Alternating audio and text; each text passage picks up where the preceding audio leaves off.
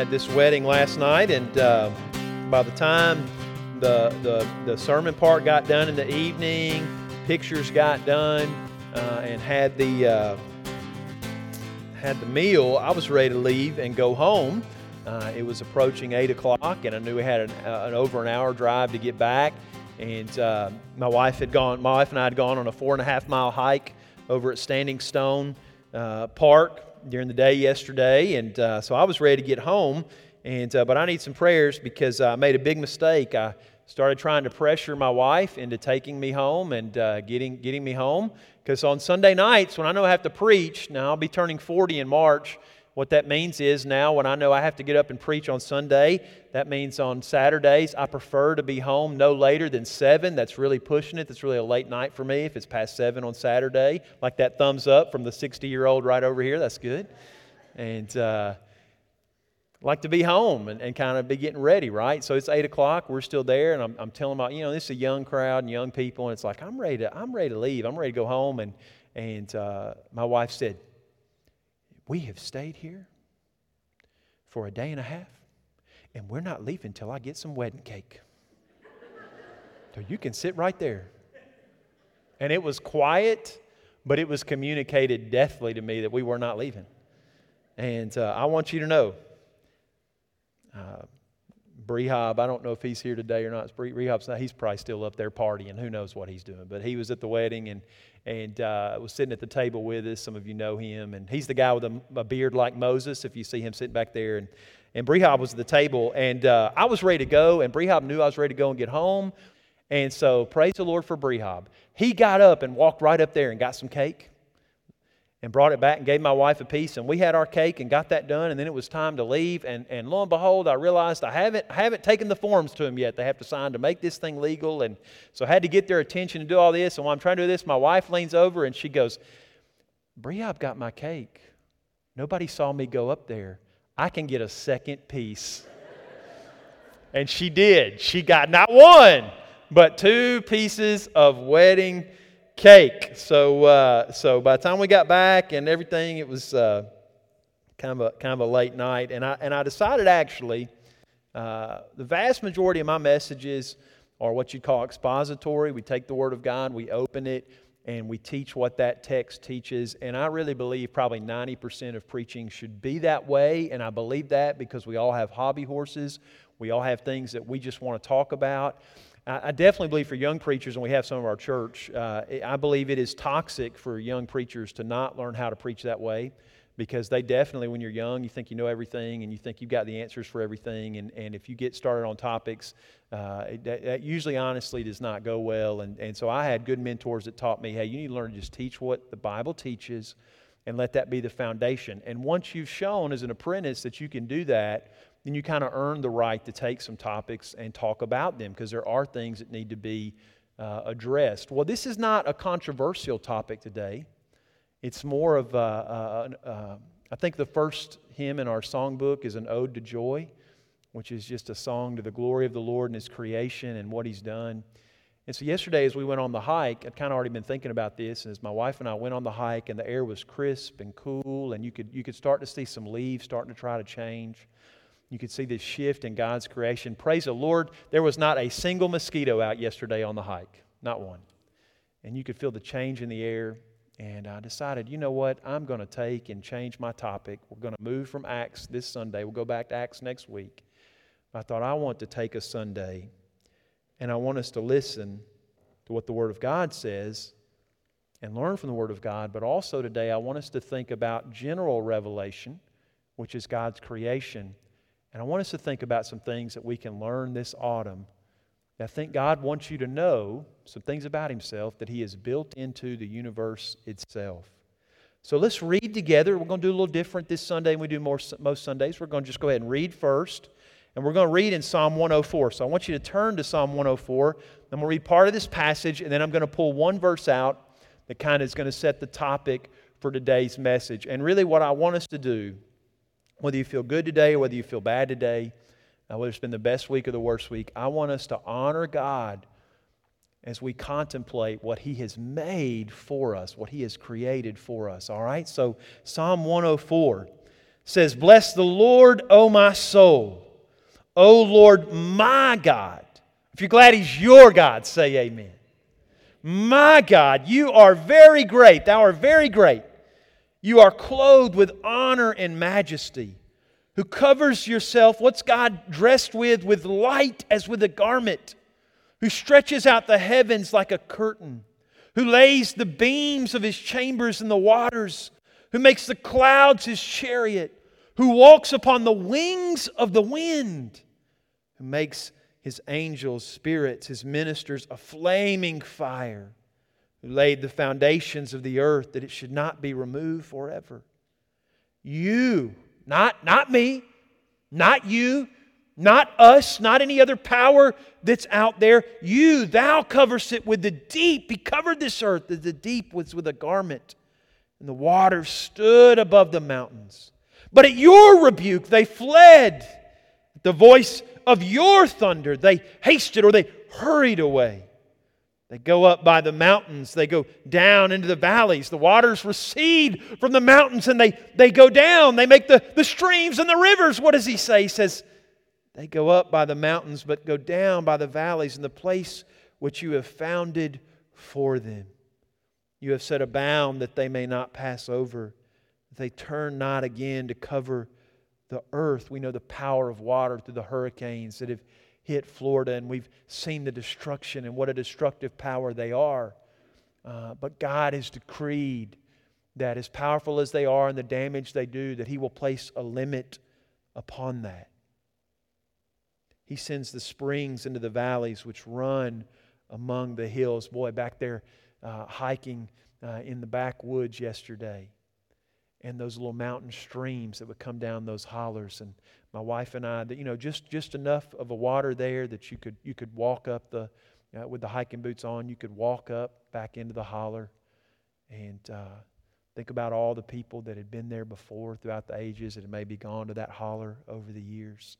He says those little streams that are hidden back in the hills he said God you made the great waters and you put them there but you also put these little hidden streams, these little hidden springs into the valleys which run among the hills.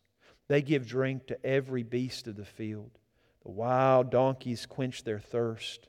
By them shall the fowls of the heavens have their habitation, which sing among the branches.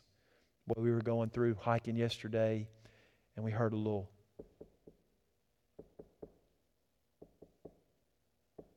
And Laura and I stopped.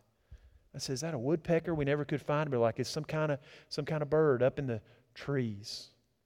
God says, You made, the writer says, God, you made these great waters, but you also made these little streams that make sure that water is not, not just comes to those that can get to the big oceans, but you've, you've provided for your creation these little streams so that the wild animals themselves can go and can drink and can live. Verse 11, you give drink to every beast of the field. The wild donkeys quench their thirst. By them shall the fowls of the heaven have their habitation, which sing among the branches. He waters the hills from his chambers, and the earth is satisfied. The earth itself is satisfied with the fruit of your works. He, God, God causes the grass to grow for the cattle and herb for the service of man, that he may bring forth food out of the earth wine that makes glad the heart of man, and oil to make his face to shine, and bread which strengthen man's heart. The trees of the Lord are full of sap, the cedars of Lebanon which he had planted. Where the birds make their nest, as for the stork, the fir trees are her house. The high hills are a refuge for the wild goats and the rocks for the conies. He appointed the moon for seasons. The sun knows his going down. You make darkness, and it is night, wherein all the beasts of the forest do creep forth. The young lions roar after their prey and seek their meat from God. The sun arises, and they gather themselves together and they lay them down in their dens. Man goes forth unto his work and to his labor, until the evening. But, O Lord, how manifold, how many are your works! In wisdom you have made them all, and the earth is full of your riches. Verse 19 He appointed the moon for seasons, and the sun knows his going down. On Friday, you could feel the crispness in the air here in Cookeville. And as we headed over into Overton County and then up into the, the hollers of Pickett County, you could feel the, the, the, cool, the cool air that was taking over the upper Cumberland. As my wife and I rode uh, Friday and then got out, and this was an outside wedding, and so we were outside Friday night. And then Saturday, I was reminded that autumn brings a mix of emotions for me and probably you too. The shortened daylight I don't really like, but the early weeks of autumn are some of my favorite times of the year. Fall festivals. We'll get to go to the hammocks. And uh, what a wonderful event on our church calendar to be able to go and to celebrate. And, and I love being there for the food and the fellowship. But what I most love is to watch the children that play and the joy uh, that you will see if you go next week. I'm going to tell you, if you're, if you're kind of feeling down and depressed and, and life's been difficult, I want to encourage you to come to that fall festival because your heart will be filled with joy as you watch it, the smiles on the faces of those children. If that's the truth, say amen. Love it. Love the fall festivals. In some places, this is apple picking time. There's apple cider. There's pumpkin spice. Now, unfortunately, in our commercialized age, pumpkin spice has gone crazy. My wife has pumpkin spice cereal, uh, not just one brand. There's pumpkin spice Cheerios. There's pumpkin pike, pumpkin spice Life cereal. I mean, but even that, I'm not. I'm not going to let this overkill on pumpkin spice kill the fact that I enjoy it. Fall festival, apple pickings, pumpkin spice, apple cider kids dressed up to get candy, the crisp autumn air. On the four and a half mile hike yesterday, uh, it was the perfect weather for a hike because we really did not sweat very much. Now, I almost killed myself, which should not surprise you at this point, but I didn't sweat a lot. Uh, but we came to this one part on the hike where you know how when you're going up these, these mountains, these huge hills, they'll build they'll make the trail where it wraps around you know the, tra- the trail's kind of working its way around so you don't have to go straight up. But you know you go on these hikes in these parks and you'll come to that place where you see how it's going to take you forever to go around but you see where somebody somebody had decided i'm not going to do that. I'm going to take a shortcut and you can see where just barely the grass and leaves have been beaten down where somebody decided they would go straight up straight up instead of going on the path well, we've been walking and walking yesterday, and we got to one of those places. And knowing that I'm about to turn 40 and, and, and all that that means, and my ankle injuries that Tucker made fun of me for last week, and my body breaking down, I got to that, and I thought, I'm going to go up this way. I'm going up this way. And I did. But when I got to the top, there was a long, extended pause when I got there. In fact, my shortcut was so short that my wife, who went the long way around, I, I, I, wore her out. I beat her by about that much getting to the top. I'm panting. Not really sweating because it's cold, but I'm panting. And my wife looked at me and she said, Charles, we're not dating anymore. You don't, you don't have to impress me. I'm thinking, baby, I'm not trying to impress you. I'm trying to prove something to myself. Weather was perfect for a hike. Very, very little, I mean, didn't, didn't sweat much at all. And it was a long hike up and down hills. Autumn is wonderful, but it's also a sad time of year. The warmth of summer begins to disappear. The flowers and the foliage dry up and die. The fields where the crops grow full will soon be barren and bare. Trees become stark. As one writer has said, this time of year, trees become stark like gray skeletons against a gray and mist laden sky. Cold weather, like an annoying coworker, an unwanted relative who won't leave, creeps in and is going to stay with us for several months. So there is a sadness. But in the midst of the joy and the sadness, God has made autumn to bring its own splendor and wisdom to those who look and see. One of my favorite autumn poems is by Robert Frost. And in one of his autumn related poems, he recounts how he spent all of an autumn day picking bushels and bushels of apples from his orchard. The abundant harvest he had hoped for had become almost too much. He had worked himself down, tired and weary, ready for a good rest. The Bible speaks to us and reveals to us of two kinds of revelation special revelation and natural revelation.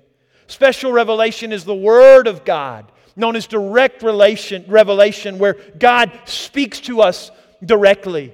In the Bible, He did this through dreams and prophecies, and we have the written Word where there's a direct word from God. And rightly so, the church spends 90% of its time on this special revelation, making known this special word to God to His people. But natural or general revelation is important as well, as books like Psalms remind us. And we need to pay attention to the lessons that God would teach us through the natural order of His world. In fact, I would submit this to people like myself, and especially to my children, who will probably spend all uh, of their life living in suburban life or city life with the disappearance of farming more and more from our area, it is very, very important that we pause, stop, remove ourselves to the natural world that God made to think and reflect and see what He has baked into the universe that He wants us to know. We need to pay attention fathers, grandparents, uncles, aunts, listen to me. You have a very important task, especially to children like mine who grow up in the city.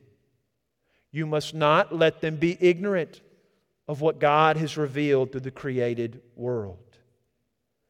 One of the lessons we learn from autumn is that everyone and everything needs a time of rest. I want to share with you four lessons from autumn today. And the first one is this everyone and everything needs a time of rest. We know from Genesis 2, verses 2 through 3, that by the seventh day, God finishes his work. He finishes the work of creation, and on the seventh day, he rests from all his work. God blessed the seventh day, made it holy, because on that day he rested from all the work he had created and that he had done. And this was a witness to us, a witness baked into creation itself that we are not God. We cannot just keep going and going and going. We were made and created to rest. And so Robert Frost writes of picking the apples, and he picks and picks and picks, but cannot get the work done. In this rat race of a life, we must learn that God made us for work, but He also made us for rest Rest, Sabbath is important for God's creation and God's people. During autumn, creation itself, a lot of it goes into a sort of period of rest. Now, there's still activity, uh, but it slows down on the whole. On the whole, creation slows down. The fields lie fallow. Some of the wildlife hibernates. And autumn would teach us a lesson that God wants us to know that we too must rest. Autumn is a reminder for those who read the revelation that Sabbath is a day of rest that is built into a proper working world. Sabbath is needed to feed the spiritual part of all of us. Time of rest to observe the world and to hear the word that God would speak from that world to us. It is not special revelation, but it is general. But Psalms teaches us that we need that word too. At the same time we rest, we realize that there are things that don't get done. In Frost's poem, after apple picking, he lies in bed trying to sleep through, but he can't sleep because his mind runs as he thinks of all the apples that he didn't get that should have been picked, that he should have gotten and, and picked up. He regrets that he can't do it, that he can't get them, that they won't be picked.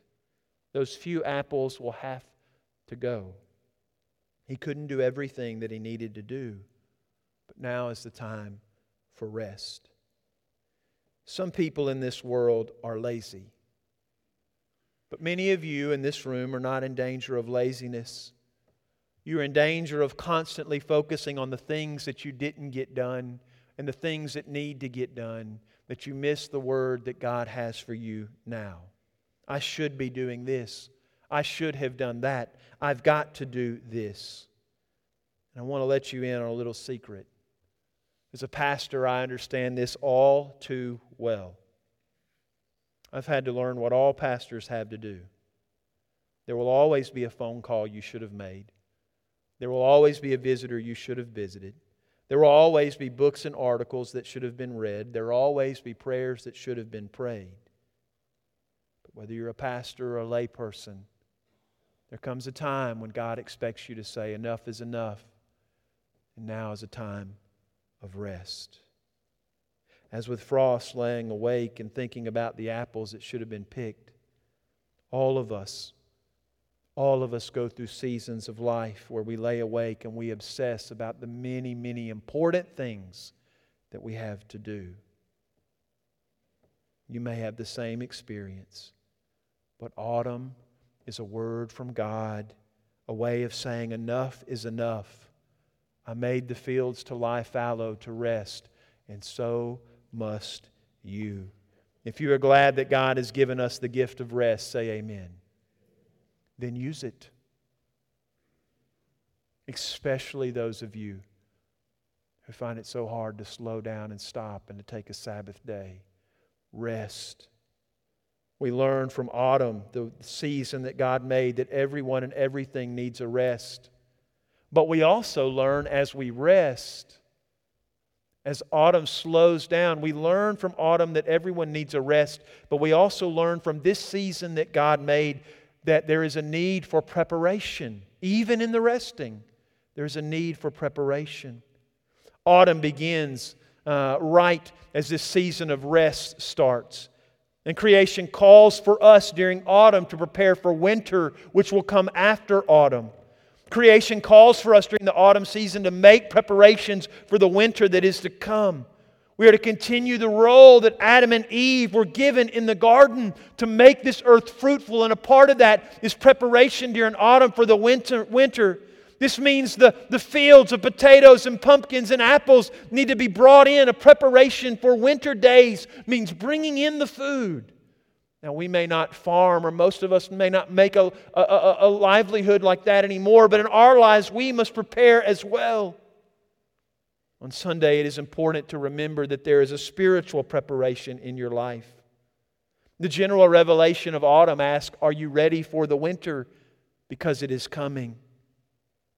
Are you prepared for the difficult days that are sure to come in the months and days ahead? Right now, there are those that are dealing with the diagno- diagnosis from doctors that are not encouraging. There are those whose relationships are on the rocks. There are those that are deeply worried about school. We see all the tumult of the world around us. The Bible warns us that we need to rest, but we also need to prepare. Spiritually, spiritually, do not waste days like these when we gather to sing and to praise to read God's Word. Because what the Sabbath day of rest is, this day of worship is, it's a day of stopping, reflecting, and spiritually feasting on what God has and taking in what God has, harvesting what God has for you, so that through the rest of the week and the rest of the months, for the rest of the year, what you have taken in will sustain you. So, are you prepared for the difficulties to come? Are you laying aside spiritual provisions? Are you laying them aside in store so they can support you when the cold winds of life blow and the world starts reeling around you? When the sudden illness strikes, or the unexpected death of a loved one occurs, or the financial disaster visits, have you prepared yourself spiritually so that your soul will be sustained? Have you given thought to? Have you considered what some theologians call the big questions of life that center around meaning and purpose, especially when you are ill and suffering? Have you considered that winter will come for you? And that one day, if God tarries, you will face the journey of death. Are you meeting in your place? Are you responsible to your church, your family of faith? For what I've seen is those that support others, sustain others, that walk with others through the journey of church. It is those who find when winter comes for them that their spiritual family gathers and comes and supports. But there are too many that do not prepare, they do not put in the time or the effort. They do not take a Sabbath day, which is for both rest and preparation. They do not stop.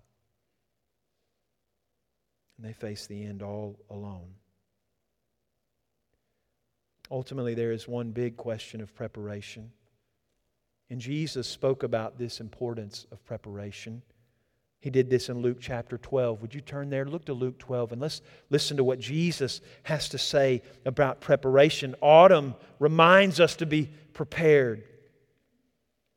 That there's a preparation that must occur because winter is coming, so the potatoes and the pumpkins and the apples must come in.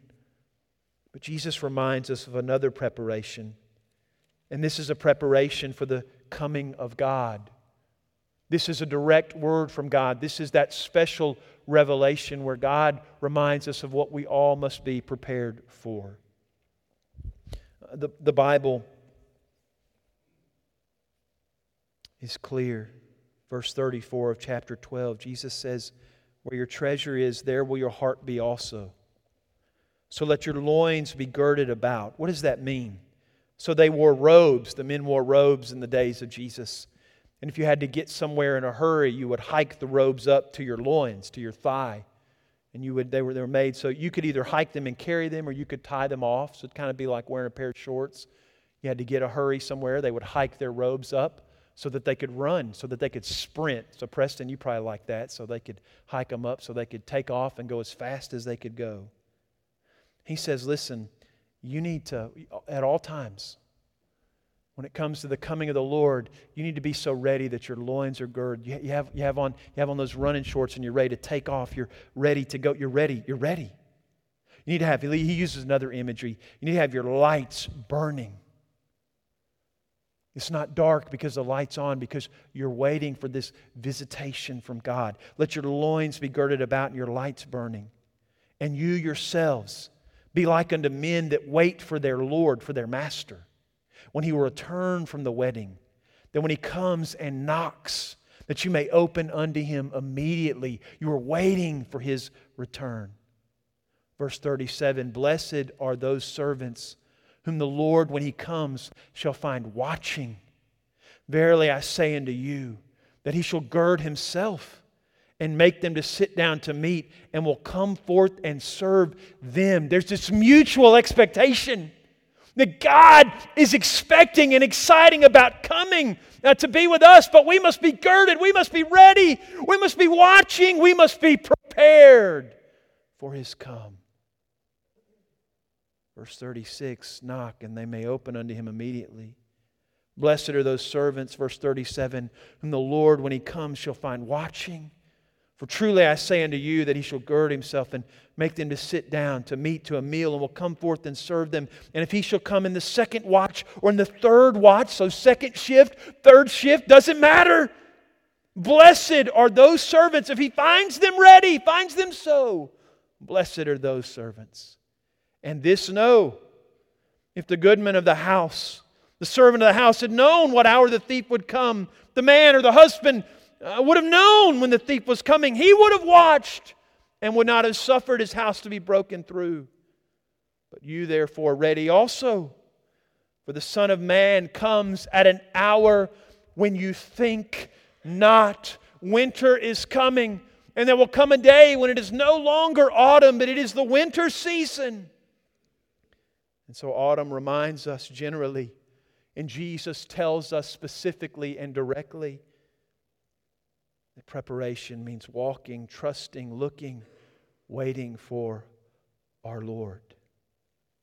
So autumn teaches us some important lessons about life, some things that you and I need to know and that we need to remember. We need to know that everyone and everything needs a time of rest. We need to know and we learn from the general revelation of autumn that there is a need for preparation. But thirdly, we learn from the seasons that God made. We learn that change is inevitable. Next week, again, we'll have the Hammock Fall Fun Fest. And if it goes just right, if God allows it to go just right, the day will be cool but not unbearably cold. The sky, if it plays out this way, the sky hopefully will be a deep autumn blue. On Sunday after church next week, Mark and Lauren will take the kids to go see the orange pumpkins that have piled up, and the children will all pick one. Maybe next week the leaves will be coming into their full colored glory. It would be great if it never changed. It'd be great if every day could be like that. But we know that it's not. The flowers die, the leaves turn brown and they fall, and the beauty fades.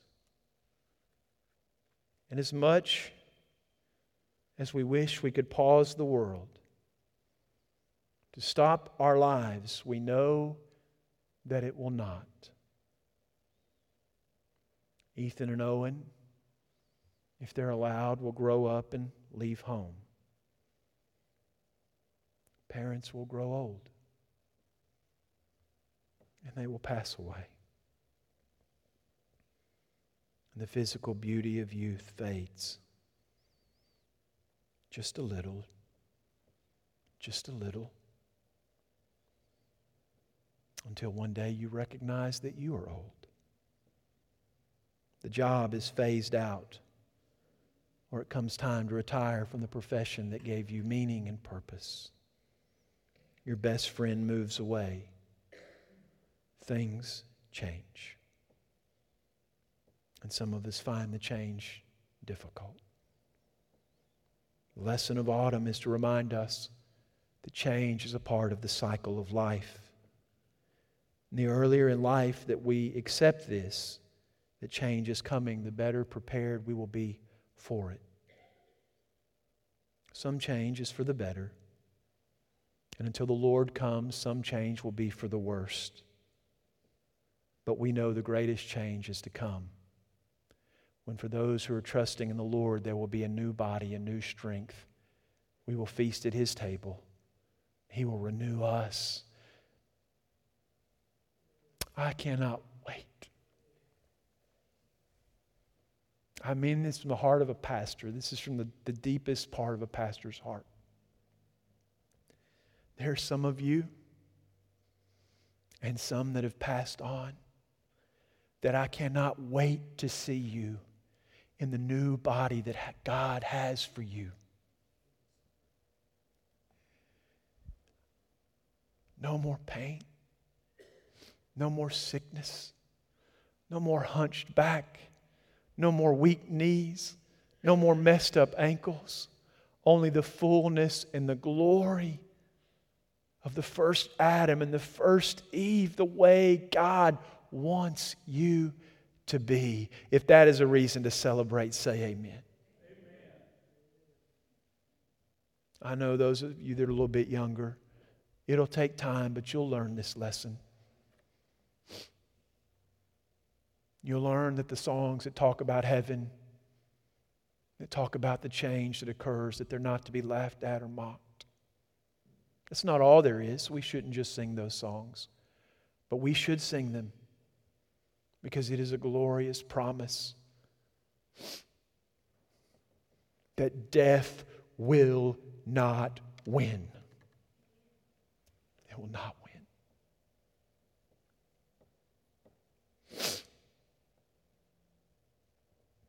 The good friend moves, life changes, and it is hard.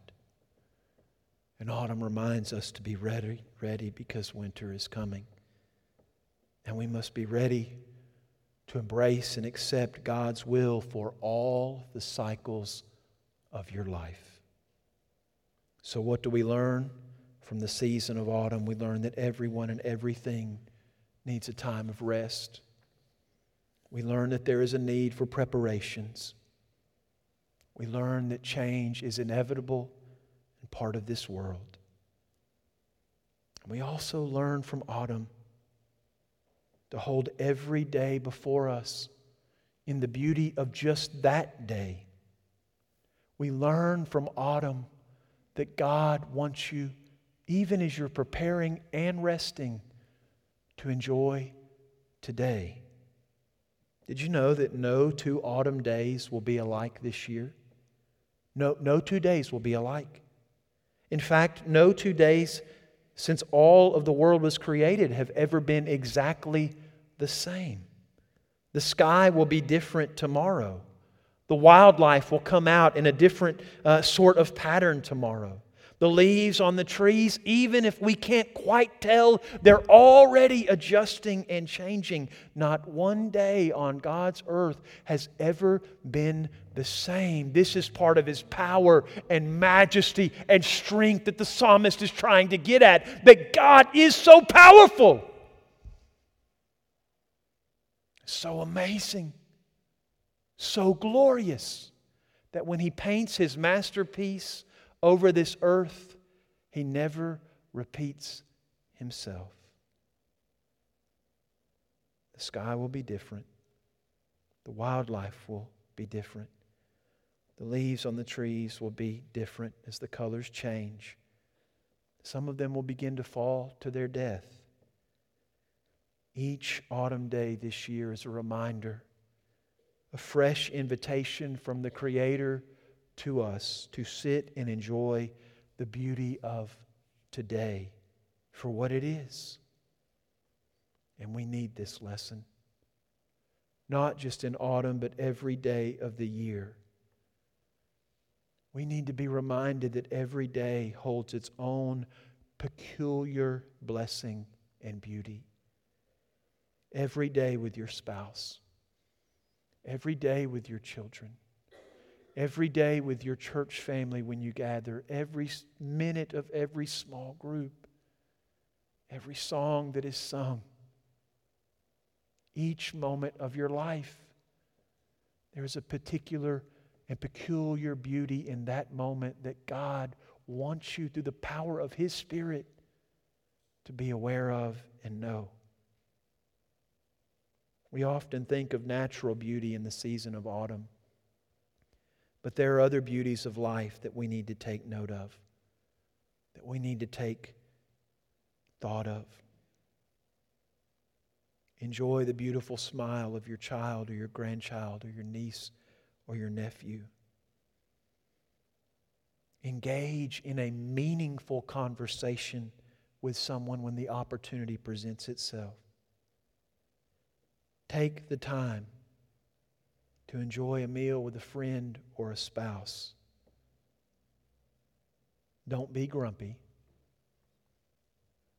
Put a smile on your face when your wife stays for the second piece of wedding cake.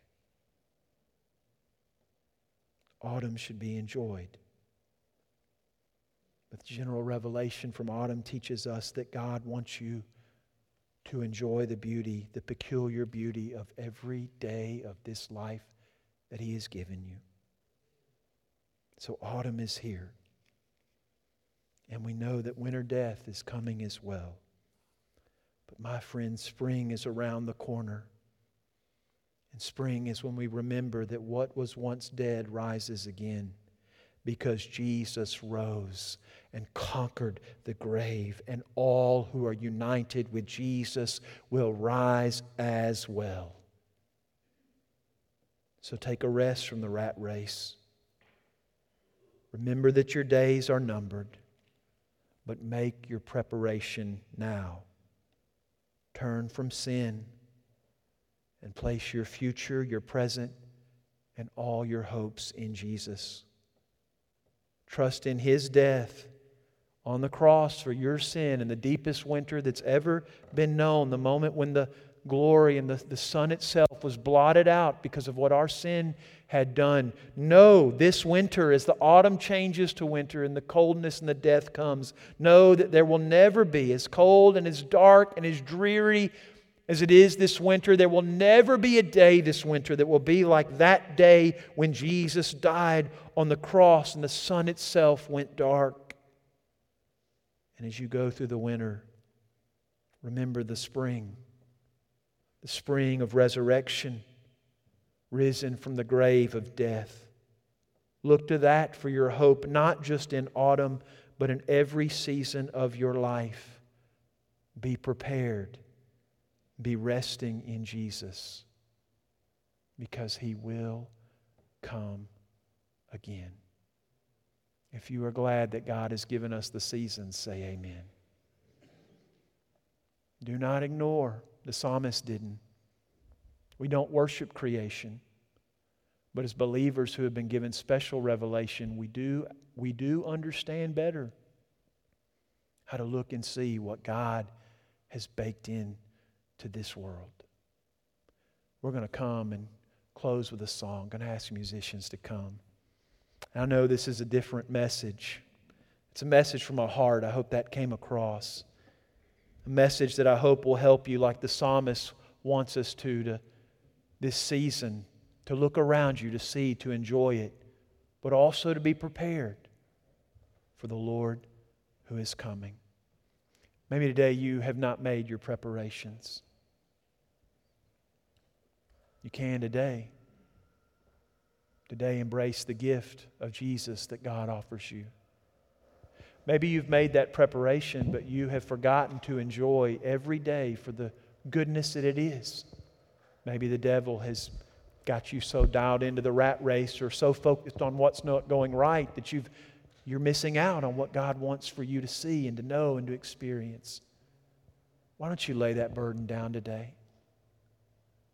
Why don't you ask the Lord to help you see through that burden what He wants you to know and experience? Whatever you need to do, listen, you do it before God today. Would you stand with me right now? Father God, I pray that you would use this message, that you would use this time. Lord, I pray that this has spoken to hearts and encouraged them. I, I don't know, but Lord, it's spoken to mine to think about these things, to talk about them, to listen to God's word and to the world you've made. Lord, if there's one who needs to come for any reason, let them embrace this moment, this sacred moment in time, as your Spirit speaks to your church. Lord, I ask this in Jesus' name.